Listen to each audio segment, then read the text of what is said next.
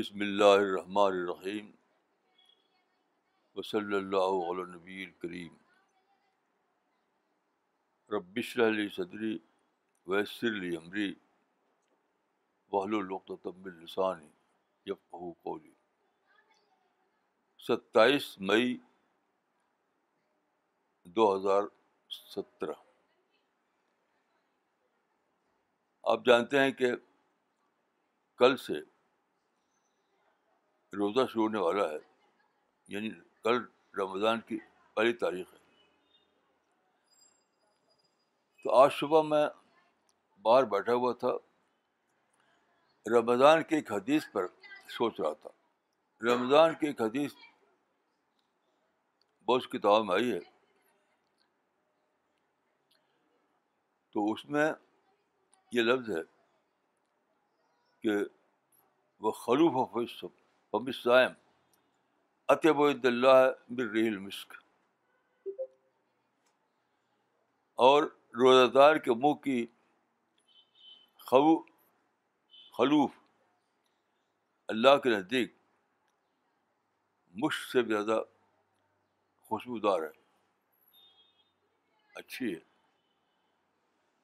جو خلوف کے معنی ہوتے ہیں اسبل اسمیل کا مطلب خوشبو نہیں ہے، بلکہ صرف بو، کوئی بو۔ یعنی اسمیل ایک نیوٹرل لفظ ہے۔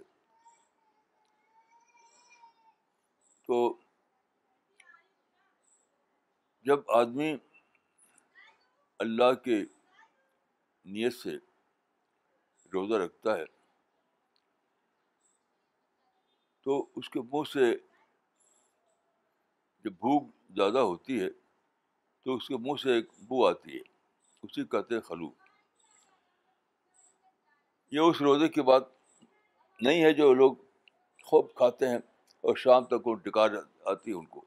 اس روزے کی بات نہیں ہے۔ اس روزے کی بات ہے، جب آدمی نارمل طریقے سے کھاتا ہے تو ظاہر ہے کہ آپ نارمل طریقے سے کھائیں گے تو آپ کو دوپہر تک بھوک لگ جائے گی، پھر شام تک اور لگے گی۔ تو نارمل طریقے سے کھانا کھا کر کے جو روزہ رکھا ہے جائے، اس کے بارے میں یہ حدیث ہے۔ تو یہ جو بو ہوتی ہے، یہ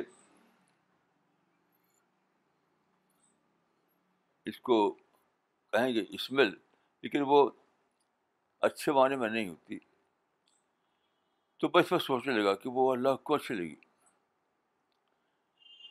تو وہ اس کا مطلب وہ بو نہیں ہے۔ وہ اسمیل نہیں ہے۔ اسمیل سے پیدا ہونے والی سائیکالوجی سوچ ہے۔ جب آدمی کو بھوک لگے گی تو اس کا مائنڈ ایکٹیو ہو جاتا ہے۔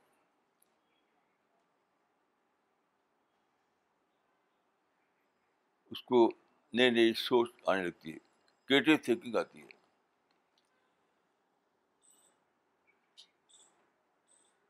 تو اس کو میں نے الفاظ بدلے اس کے تو مجھے سمجھ میں آیا کہ اس سے براد یہ ہے کہ نگیٹو ایونٹ میں بھی پازیٹیو پہلو ہے۔ پازیٹیو آسپیکٹ ہے۔ تو آپ بھوک لگے آپ کو اور اتنی زیادہ بھوک لگے کہ منہ سے اس آنے لگے، تو وہ بظاہر ایک نگیٹو واقعہ ہے۔ لیکن اس میں پازیٹیو آسپیکٹ چھپا ہوا ہے۔ کیوں؟ اس لیے کہ اس کی وجہ سے آپ کے اندر کریٹیو تھنکنگ آتی ہے اور آپ نئے نئے انداز میں اللہ کو یاد کرتے ہیں، اللہ کو ذکر کرتے ہیں اور نئے نئے انداز میں آپ سے دعا نکلتی ہے آپ آپ کے، آپ کی زبان سے۔ تو اس پر سوچتے ہوئے مجھے ایک واقعہ یاد آیا اپنا، کہ کس طرح سے نگیٹو پازیٹیو ہوتا ہے، اس کو سوچتے ہوئے۔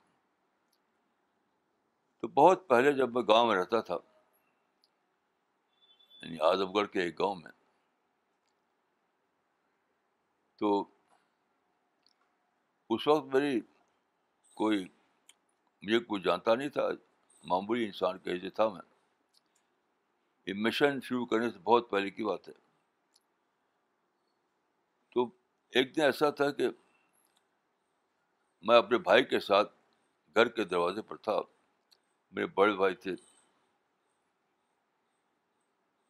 تو ہمارے ایک رشتے دار تھے جو پڑوس میں رہتے تھے۔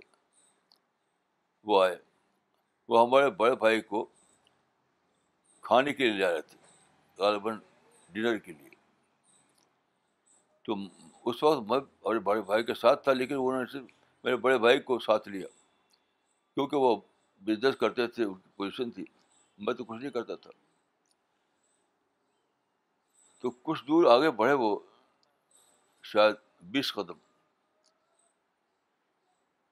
تو میں نے سنا کہ وہ کہہ رہے ہیں کہ وحید میاں کی بھی لے لیں۔ مجھ کو وحید میاں کہتے تھے وہ۔ میں چھوٹا تھا۔ وحید میاں کی بھی لے لے ان کو محسوس ہوگا۔ یہ کیا کہ آئے میرے پاس، مجھ کو بھی لے گئے۔ ڈنر میں شریک کیا۔ تو اس کو لے کر پھر مجھے ایک آیت یاد آئی۔ قرآن میں ایک آیت ہے کہ ویدا حضرت قسمت القربا یعنی جب کسی کی مرنے پر اس کی وراثت تقسیم ہوتی ہے، تو ایک تو وہ لوگ ہیں جو جن کو اس کا حصہ مل رہا ہے، کچھ اور لوگ آس پاس کے آ گئے۔ تو قرآن میں ہے کہ ان کو بھی دے دو۔ تو میں سوچا کہ ان کو دے دو، کیوں کہا قرآن میں؟ میں اس لیے کہ نہیں کہ وہ وہاں کھڑے ہو گئے۔ دیکھیے، صرف کھڑے ہونے کی وجہ سے ایسا نہیں ہو سکتا کہ ان کو بھی دے دیا جائے۔ فقیر بھی جب مانگتا ہے تو ان کو دیا جاتا ہے، بغیر مانگے نہیں۔ تو اس کا مطلب یہ اس میں ایک چیز امپلسٹ ہے۔ وہ جو حقدار نہیں تھے وہاں آ کے کھڑے ہو گئے۔ غریب لوگ، تو ان کے دل میں آئے گا کہ ہم بھی اگر اس فیملی کے ممبر ہوتے، تو ہمیں بھی کچھ ملتا، ہم بھی حصہ پاتے۔ ایسا کچھ ان کے دل میں آ سکتا ہے۔ تو اللہ تعالیٰ نے فرمایا کہ ان کے ان کے اس احساس کی رعایت کرتے ہوئے ان کے اس احساس کی رعایت کرتے ہوئے فرمایا کہ انہیں بھی کچھ دے دو۔ تو یہ سب سوچتے ہوئے میں شوق کہ کہ قیامت آئے گی حرش کے میدان میں میں پہنچایا جاؤں گا۔ وہاں سب لوگوں کو جنت کا ٹکٹ مل رہا ہوگا۔ اور میں شاید کسی جھاڑی کے پیچھے کھڑا ہوا، رو رہا ہوں گا کہ اگر میرے پاس بھی ابل ہوتا تو شاید مجھ کو بھی جنت ملتی۔ تو جس طرح سے وہاں میں کھڑا ہوا تھا گاؤں میں، میرے بھائی جا چکے تھے، وہ کھڑا تھا۔ تو مجھے نہیں معلوم کہ اس وقت میرے دل میں کچھ آیا ہوگا، لیکن آخرت حرش کو لے کر میں نے سوچا کہ جب وہاں جنت کا ٹکٹ تقسیم ہو رہا ہوگا اور میں ایک کنارے کھڑا ہوں گا تو شاید میرے دل میں یہ خیال آئے گا کہ اگر میرے پاس بھی عمل ہوتا تو آج مجھ کو بھی جنت ملتی۔ آج مجھ کو بھی اللہ کی رحمت کا حصہ ملتا۔ تو اس وقت میری زبان سے نکلا کہ کیا کیا خدا بھی ایسا ہے؟ کہ اس کی رحمت کی حد آ جاتی ہے۔ انسان کی حد آ جاتی ہے۔ کہ وہاں تک وہ دے گا، اس کے بعد نہیں دے گا۔ وہاں تک اس کی بخش ہوگی، اس کے آگے نہیں ہوگی۔ تو یہ سوچتے ہوئے میرے دل میں آیا، کیا خدا کی رحمت کی بھی حد آ جائے گی؟ تو اس وقت میں نے سوچا کہ شاید اللہ تعالیٰ یہ کہیں کہ بھائی اسی انسان کو بھی لے لو۔ اگرچہ وہ مستحق نہیں ہے، لیکن اس کے دل میں جنت کا شوق تو ہے، تو اس کو بھی لے لو۔ تو اس طرح کی بہت سی باتیں میرے دل میں آئی تو میں نے سوچا کہ نگیٹو میں بھی پازیٹیو ہوتا ہے۔ آپ محروم ہوں تب بھی اس میں ایک پانے کا پہلو موجود ہوتا ہے۔ انسان کی نسبت سے بھی، خدا کی نسبت سے بھی۔ اور خاص طور پر اس وقت آپ کی زبان سے ایسی دعائیں نکلتی ہیں جو اللہ کی رحمت کو انووک کرنے والی ہوتی ہیں۔ انووک کرنے والی۔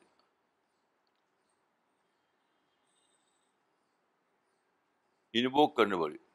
جیسے ایک قصہ میں نے پڑھا تھا سر سید کے بارے میں۔ جب انہوں نے علی گڑھ میں کالج بنایا تھا تو چندہ لے کر بنایا تھا۔ تو ایک نواب صاحب تھے، ان کے یہاں گئے چندے کے لیے۔ تو نواب صاحب سر سید سے غصہ تھے۔ تو انہوں نے، وہ ملے، ان سے ملے نہیں۔ ان کو کہہ دے کہ آپ جائیے، مجھے آپ میری کچھ چندہ نہیں دینا آپ کو۔ تو سر سید باہر نکلے۔ تو وہاں نواب صاحب کے گیٹ پر فقیروں کی لائن تھی۔ کیونکہ جب نواب صاحب نکلتے تھے تو فقیروں کو پیسہ دے دیتے۔ کہ اسی میں بیٹھ گئے۔ اپنی ٹوپی جو سر سے اتار کر کے زمین پر سامنے رکھ لیا۔ تو نواب صاحب جب وہاں پہنچے وہ دیکھا کہ سر سید یہاں فقیروں کے ساتھ بیٹھے ہوئے ہیں۔ تو نواب صاحب نے کہا، سر سید، تم یہاں کہاں؟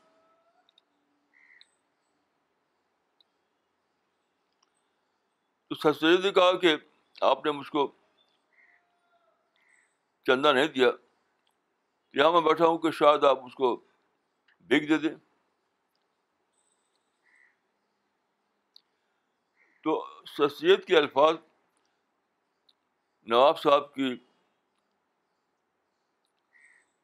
ہمدردانہ جو جذبہ تھا ان کے اندر، اس کو انووک کرنے والے تھے۔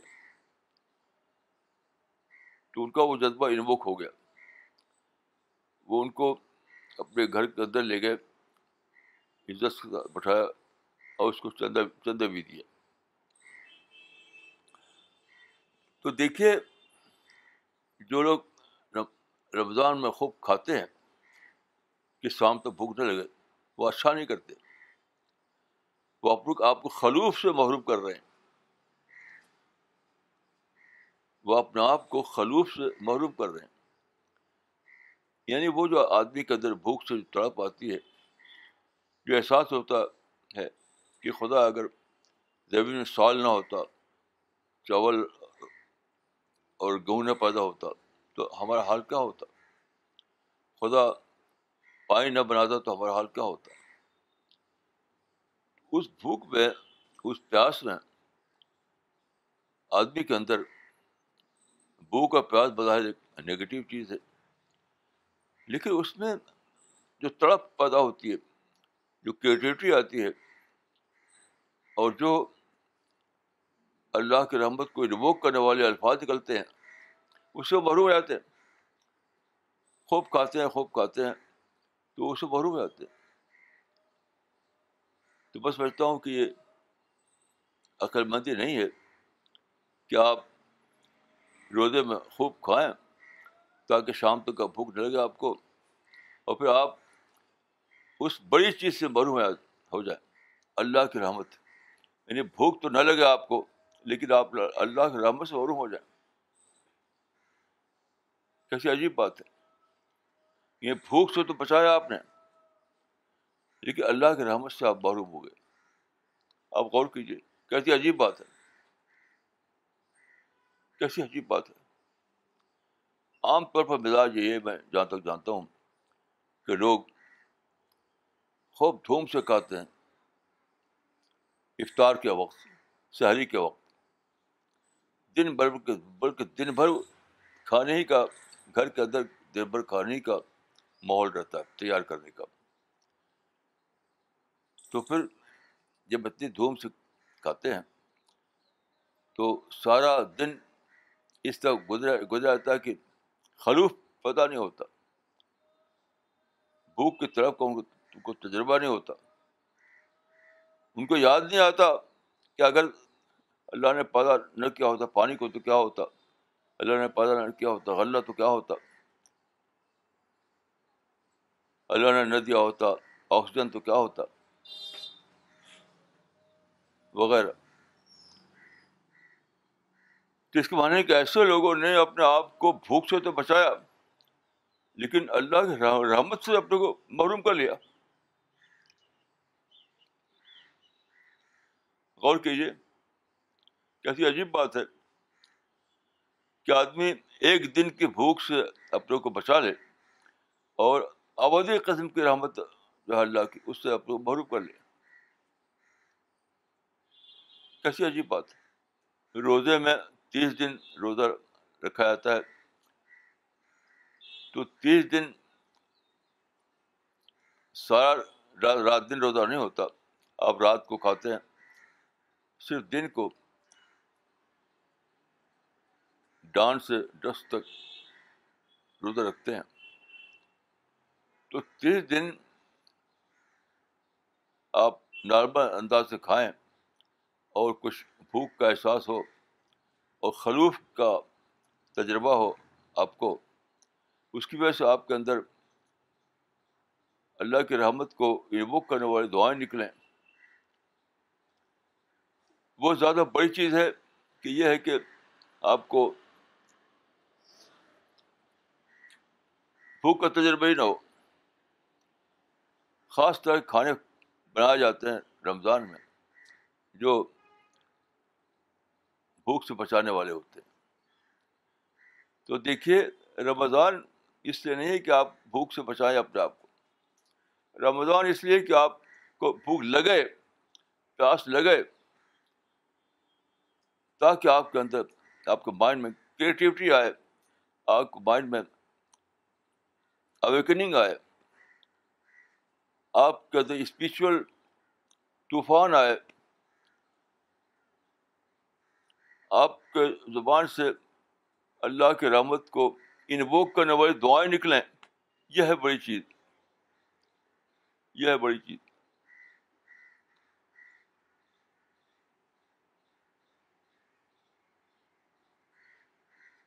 یہ عجیب بات ہے کہ آج سے نہیں، بہت پہلے سے ایک کلچر آتا ہے خوب کھانے والا۔ پہلے زمانے میں کئی سو سال پہلے کی بات ہے۔ ایک فارسی شاعر نے ایک شعر کہا تھا۔ فارسی شاعر نے ایک شعر کہا تھا، مجھے شاعر کا نام یاد نہیں ہے۔ ایرانی شاعر تھا۔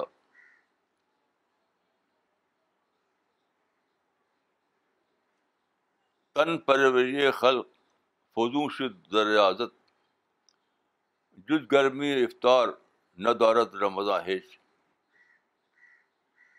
اس کا مطلب یہ ہے کہ روزے میں لوگوں کو کھانا پینا اور بڑھ گیا اور رم رم، افطار کی دھوم اور ساری کی دھوم کے سوا اور کچھ نہیں رہا روزے میں۔ تن پروری خلق خدو شد رجاز جد جد گرمی افطار، رم، ندارت رمضاہج دیکھیے، روزہ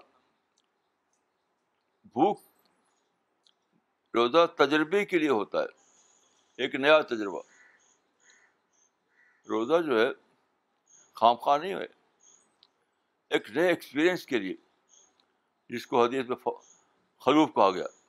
خلوف ایک ایکسپیرئنس ایک ہے۔ خلوف ایک ایکسپیرئنس ہے۔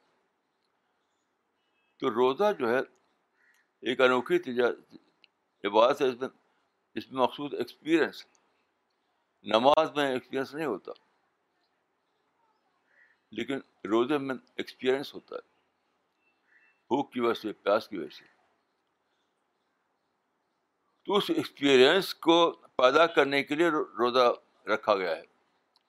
اگر آپ اس ایکسپیرئنس کو مائنس کر دیں، اس اس کسی طریقے سے ایسا ہو جائے کہ آپ کو وہ ایکسپیرئنس ہو ہی نہیں۔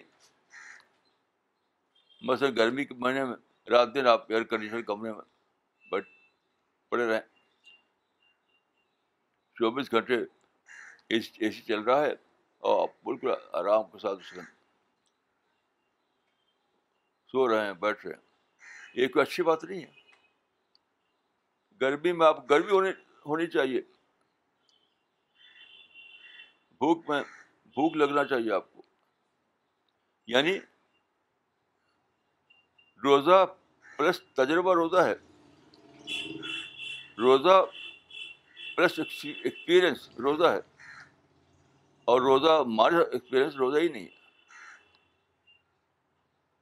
اسی لیے ایک حدیث ہے کہ کم من سائے من لیس رو من سام جو لطش نے فرمایا کہ کتنے ہی روزے دار ہیں جن کو روزہ رکھنے سے بھوک پیاس کے سوال کچھ نہیں ملتا، کیونکہ ان کا روزہ تجربہ نہیں بنتا، ان کا روزہ ایکسپیرئنس نہیں بنتا، ان کا ان کا روزہ ان کے اندر اسپیچل اویکنگ نہیں لاتا۔ جس روزے میں اسپیچل اویکنگ نہ ہو، اس کے بارے میں نے فرمایا کہ اس سے کچھ نہیں ملتا انسان کو۔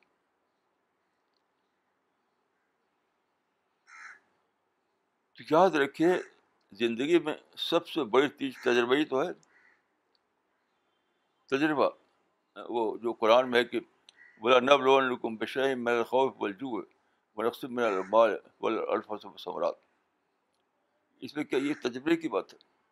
یعنی اللہ تعالیٰ کا مطلوب ہے کہ انسان کے ساتھ بیماری کا تجربہ ہو، بھوک کا تجربہ ہو، نقصان کا تجربہ ہو تکلیف کا تجربہ ہو۔ وشری صابرین، ایسے لوگوں کے لیے خوشخبری ہے جو اس تجربے کو پازیٹیو طور پر لیں۔ اس تجربے سے وہ اسپیچل فوڈ حاصل کریں۔ بولا ڈبل کو بشیم میرے خوف ولجو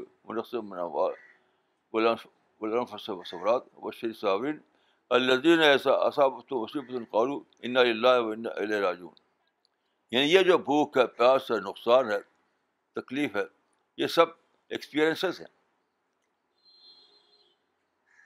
تو جو ایکسپیرئنس اس قسم کے ایکسپیرئنس صبر کریں۔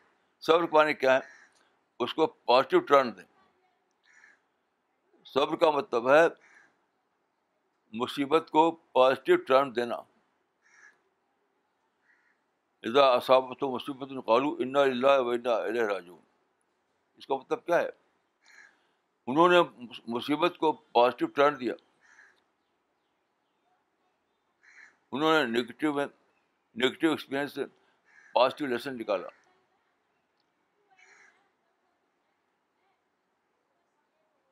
تو روزہ جو ہے پوری جو زندگی کی اسکیم ہے اللہ تعالیٰ کی، اس اس کا ایک پارٹ الگ سے کوئی چیز نہیں ہے۔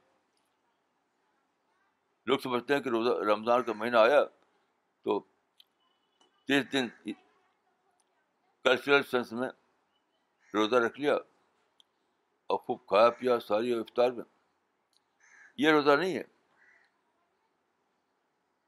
روزہ اللہ تعالیٰ کی پوری جو اسکیم ہے انسان کی زندگی کے بارے میں۔ اس کا ایک پارٹ ہے۔ انسان کی پوری زندگی کے بارے میں اللہ تعالیٰ کی ایک اسکیم ہے۔ پوری زندگی کے بارے میں اس کا ایک پارٹ ہے۔ وہی وہی ہے جو میں نے آج پڑھی قرآن کی۔ کہ بولا نب رکم بشہ میرا خوف بل جو ہے وہ رقص میرا وال ہے بولا فصب ثمرات وہ صابرین اللہ دین اعضا صابت مصیبت القالو انا اللہ و انا علیہ راجون یعنی اللہ کو یہ مطلوب ہے کہ انسان کو مصیبت پڑے۔ یہ آج بتاتی ہے کہ اللہ کا مطلب ہے کہ انسان پر مصیبت کا تجربہ گزرے۔ کیوں مصیبت کا تجربہ ہوگا تو اس کے اندر اسپیچل ریولیوشن رہے گا انٹلیکچل اویکننگ آئے گی اس کی کریٹیوٹی میں اضافہ ہوگا۔ اور اس کے زبان سے اللہ کے رحمت کو انووک کرنے والی دعائیں نکلیں گی۔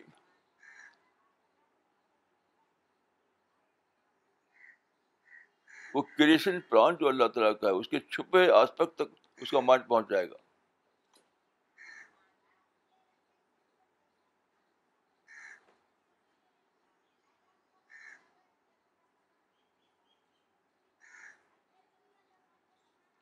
آج کل کل میں دیکھ رہا تھا، اخبار میگزین جو آتے ہیں مسلمانوں کے، تو اس میں ہر سال ہی چھپتا ہے۔ اور ہر سال چھپتا ہے کہ وہ ثواب کا موسم بہار اس طرح کے الفاظ۔ خدا کا ثواب لوٹنے کا موسم بہار، یہ سب بالکل امکانہ الفاظ ہیں۔ یہ سب کچھ نہیں ہے۔ موسم بہار نہیں، موسم خزاں ہے وہ۔ رمضان جو ہے، موسم بہار نہیں ہے، موسم خزاں ہے۔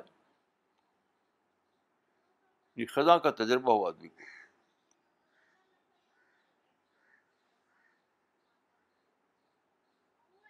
یہ موسم بہار نہیں ہے وہ، موسم خزاں ہے وہ۔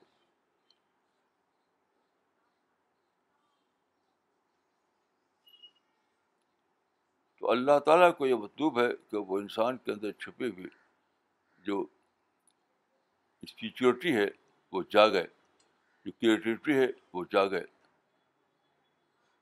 انسان کا جو ہڈن مائنڈ ہے، وہ جاگے وہ جاگتا ہے اسی وقت جبکہ اس کو کوئی تجربہ گزرتا ہے۔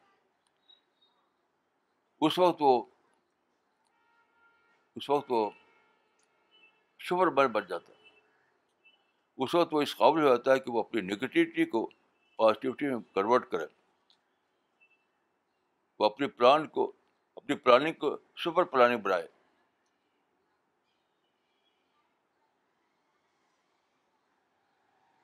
وہ اپنی معرفت کو اعلیٰ معرفت بنائے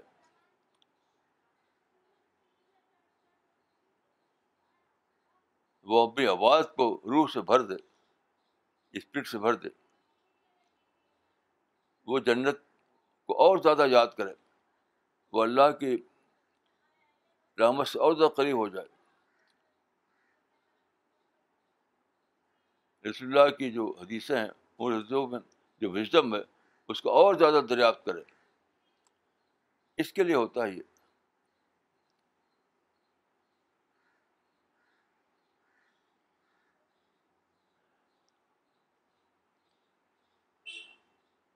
اس طرح کے جو بظاہر سختی کے تجربات انسان کو گزرتے ہیں، وہ اس کی ایمان کو بڑھانے کے لیے ہوتے ہیں۔ اس کی عبادت کو بڑھانے کے لیے ہوتے ہیں۔ اس کی کریٹیوٹی کو بڑھانے کے لیے ہوتے ہیں۔ اس کی معرفت کو بڑھانے کے لیے ہوتے ہیں۔ اس کی دعاؤں کو اور زیادہ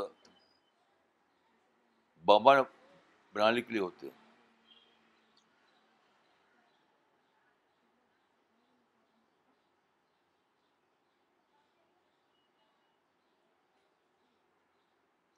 ایک مرتبہ میں ایک صاحب کا اتفاق رمضان میں گیا۔ تو میں نے دیکھا کہ انہوں نے افطار کے بعد خوب خوب کھایا۔ پھر گئے تراوی پڑھنے کی۔ تراوی پڑھ کے آیا تب بھی خوب کھایا۔ پھر سارے بھی خوب کھایا۔ ان کے یہاں میں دو دن، تین دن رہا تھا۔ لیکن کوئی بات نہیں۔ نہ جنت کی نہ جہنم کی، نہ نہ خدا کی، نہ رحمت کی، بس یہی سب کھانے پینے کی بات ہے۔ اللہ تعالیٰ اس کو اور آپ کو اس سے بچائے کہ ہم اللہ کے رحمت سے اپنے آپ کو معروف کر لیں۔ السلام علیکم ورحمۃ اللہ۔